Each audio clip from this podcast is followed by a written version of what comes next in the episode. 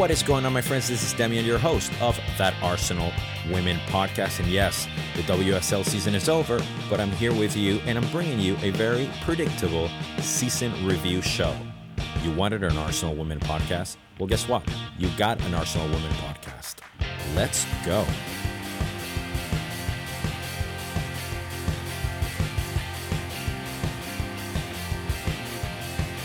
Welcome, welcome, welcome. I know I always say this, and I always try to tell you that I'm going to do my best to do shows more often, but the reality is, thankfully, I've been so busy that it's been really, really difficult for me to bring you shows. I've also been struggling with Streamlabs, which is the platform that I use for the good old Twitch, and it had bothered me to a point where I was just not doing shows because not only could I not could I not figure out what was happening, but then when I kind of figured out it was just taking forever to download and it just wasn't I wasn't in the right headspace. All this to say that when the shows that I wanted to do uh, went by, that's when we played the North London Derby and obviously the last game of the season and all that that entailed. So I apologize in advance and I was able to do a show which should still be up on the Twitch channel for the next four or five days or so. So if you want to do that, please check it out and let me know what you think. And on that show, I spoke about a few things, some of which I will talk about today, and others that I will just split into different episodes. So if you're hearing this, let's just say on Wednesday or maybe Tuesday, around May 17th, 18th, you'll get three or four more episodes, hopefully by the end of the week. So, in the sort of football ecosystem as a whole, it's very predictable and clear and obvious and simple and basic and also warranted to talk about the end of season review type of thing or to mention some points during the season that we felt were special and you see that see it and hear it on talk sport every other podcast and so on and so forth. And as much as i like to do things differently around here it's clear that that is a conversation that has merit and something that I feel should be spoken about or if, not that what I have to say is more important or it's important but in general I think it would be a good exercise to not necessarily uh, you know um, dissect the season but just mention three specific things which are the overall feeling that I got from the season try to answer the question that uh, or the question that if is was this excuse me was this season a failure? And also i want to speak about um, sort of my my top five players of the season without too much detail.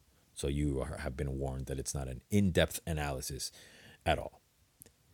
The word that i would only associate with this team has always been pride. I'm extremely proud of the girls, their season. I'm extremely proud of how they uh, set out to play teams like Chelsea and Man City, which at the beginning of the, uh, of this season and when I started this podcast, one of the things that I kept talking about and, and we mentioned at nauseum during my Twitch streams was that or the importance of not losing against Man City or Chelsea. And yes, we dropped points with several ties, but or several draws, as they say.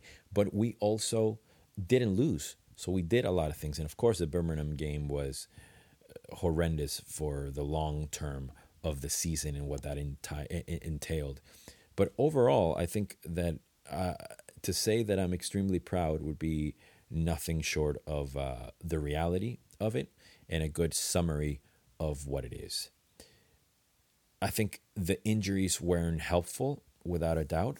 The Leah Williamson situation, obviously Jordan Nobbs. When we found this amazing player in Rafaelle, she got injured and we could see things happening. Same with Jen Beattie. Um, and it was it was tough, but overall, again, I'm just so proud of the players, and I'm proud to have only basically lost the championship or came in second by one point, which is more than last time or last season. So to me, without a doubt, the the the common denominator or how I would summarize would be uh, that it was an extremely positive season. That is just something that I have no sort of hangups about. I think it's clear to me, and uh, I, I struggle to to see how other people would not see it that way, or, or that they see it as something too negative, as I've seen on the good old Twitter. Among the reasons why I say pride, I couldn't detach it from Arsenal as a whole, as a club, right? And the fact that we're just seeing how the men have crumbled under pressure and how they have just dis- been dismantled by teams that they shouldn't have been losing to and so on and so forth you i can't help but compare and i don't like comparing but i think you understand this particular comparison because it has to relate it relates to the crest and the club as a whole it's just unbelievable to see uh, what Jonas has done and what the players have done in the in the women's side and that the men have a lot to learn from you know the, the there was recently a the news of of Jonas um, signing a new contract, and I'll do another episode on this. But on, on the video, you saw Mikel Arteta and him walking around the pitch at the Emirates, and it was Jonas basically asking the questions, and they framed Mikel Arteta as like, wow, he's the one that knows what's happening and the one that is truly representing the club. And then, oh, we have here Jonas, sort of like a sidekick type of situation, the Robin to Arteta's Batman, Batman. And I just think that couldn't be more far away from the truth, honestly. I was really, no, I wasn't disappointed because that's not the point. Uh, and I wasn't disappointed, but I certainly, there's one group of players bringing pride to our club, and it's not the men, and it's the women, obviously. So that's what I'll say regarding that particular thing in, in, in, in pride.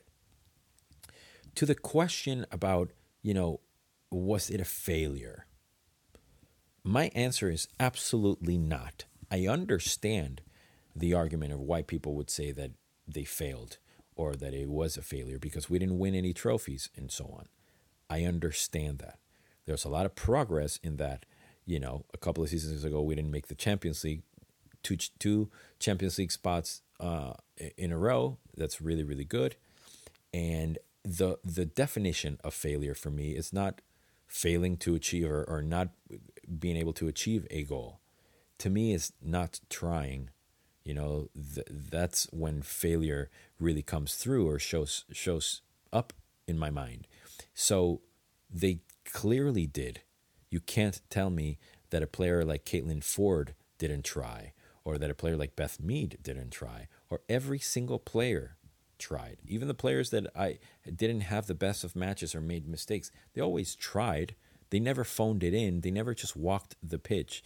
And that happens often in football. And it happens at our dear club all the time on the men's side. So I don't buy this argument that it was a failure uh, overall, just because of how I define that word.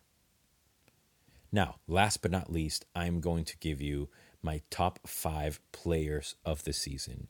And I will tell you a little bit about why. But this is no stats, no data to back anything up, but just what, in my mind and in my subjective way of uh, thinking, um, are my top five players of the season. And of course, I'm going to leave people uh, outside of this list, and I don't mean to do it. Like, for example, right now I'm thinking of Katie McCabe, for example, that I haven't added to the list, but I'm going to go anyway. At number five is Leah Williamson. More so than what uh, she did while she played, which is obviously immeasurable, but also how much we missed her when she wasn't around. So that's it. Number four, Vivianne Miedema. I think you've heard of her and the transformation from a number nine to a number 10 and dropping deep and her work rate her off the ball movement is just majestic and she just continues to prove to everybody that has two eyes or people that have one eyes or even blind people that she is among the best players on planet Earth and I cannot wait for the Euros. At number 3 is who I think is the heartbeat of the club, the heartbeat and the brains of this club and how she plays Arsenal play and that is Lia Wälti Her consistency, her two-footedness, her ability to make amazing tackles, distribute the ball, and just it's just magnificent. Chef's kiss. I wish she had more goals in her, uh, but she just did what I thought was a flawless campaign. I thought she was magnificent. At number two, Manu Zinsberger, our safe hands, the best keeper in the league, uh, woman that has been growing and growing and growing and progressing endlessly. Uh, it seems the past uh, few seasons. It's just amazing to see her growth, and I just love her attitude. I love her consistency. I love her her footwork and her distribution. And uh, there was a time where I felt a little nervous when she um, when she played in certain situations, and I am not right now, would put her up against any keeper on the planet. And number one, as you know, because to toot my own horn, I predicted this, I said it, I did a podcast about it. This was, well, you knew this was coming, but this was a surprise to nobody. Beth Mead. She had the most stellar season, incredible goal rate, incredible assist rate, historic, breaking records, so on and so forth. It was amazing to see. Her goals were a thing of beauty, and I have a feeling that next year is going to be not necessarily better because her stats were ridiculous, but um, with Viv dropping deep and who knows who might come into the team and might assist her, you know, I think it'll be really interesting to see up top. So that was my end of season review. And if this is your first time listening to one of these, first of all, thank you. But also know that these are very um, very short episodes, and I just sort of talk uh, peripherally about certain topics. So, what you might expect in the next few episodes, maybe a little bit about role models and the responsibilities that players have, maybe on the uh, socials, which I don't really even want to talk about, but I've gotten a few people ask me to talk about it, so I might have to do that.